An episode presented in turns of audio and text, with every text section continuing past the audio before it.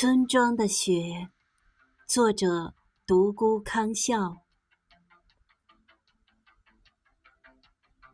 像风吹过的雨，像雨吹过的风，像大地上一朵生命之花滴落的晨露。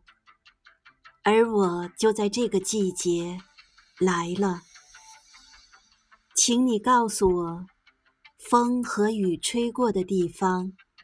就是你居住的村庄，不为别的，为了喝一碗你煮的汤，为了牵你手中的月光，为了亲吻你可爱的脸庞。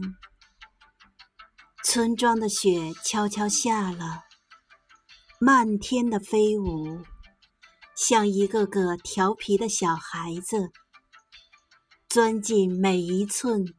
你踩过的土地，冰凉，雪里的脚印，美丽的像深秋飘落的叶子，都是你为了采一朵清晨村庄的雪，用心走过的痕迹，为了送给一个陌生人，一个。